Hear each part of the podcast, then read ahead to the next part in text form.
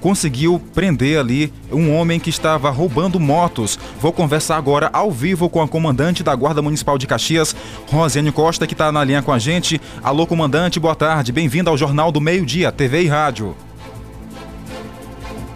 Boa, boa tarde a todos os ouvintes telespectadores da, do Sistema Guanaré de Comunicação. Boa tarde, Adel. É, hoje nós é, estivemos é, fazendo patrulhamento com o nosso grupamento de motos e recebemos é, denúncias de populares. O nosso primeiro chamamento nós não é, obtivemos êxito, né? E voltamos a realizar o patrulhamento na área é, da, do campo de Belém.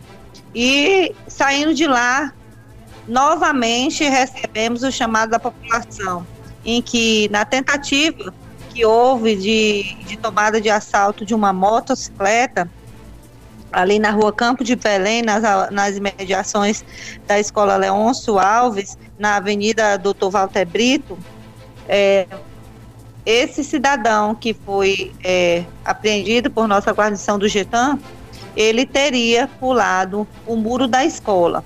A guarnição do nosso grupamento de motos voltou e, após a denúncia da população, foi, adentrou a escola e verificou que o mesmo encontrava-se escondido dentro da caixa de gordura dentro da escola, das imediações da escola.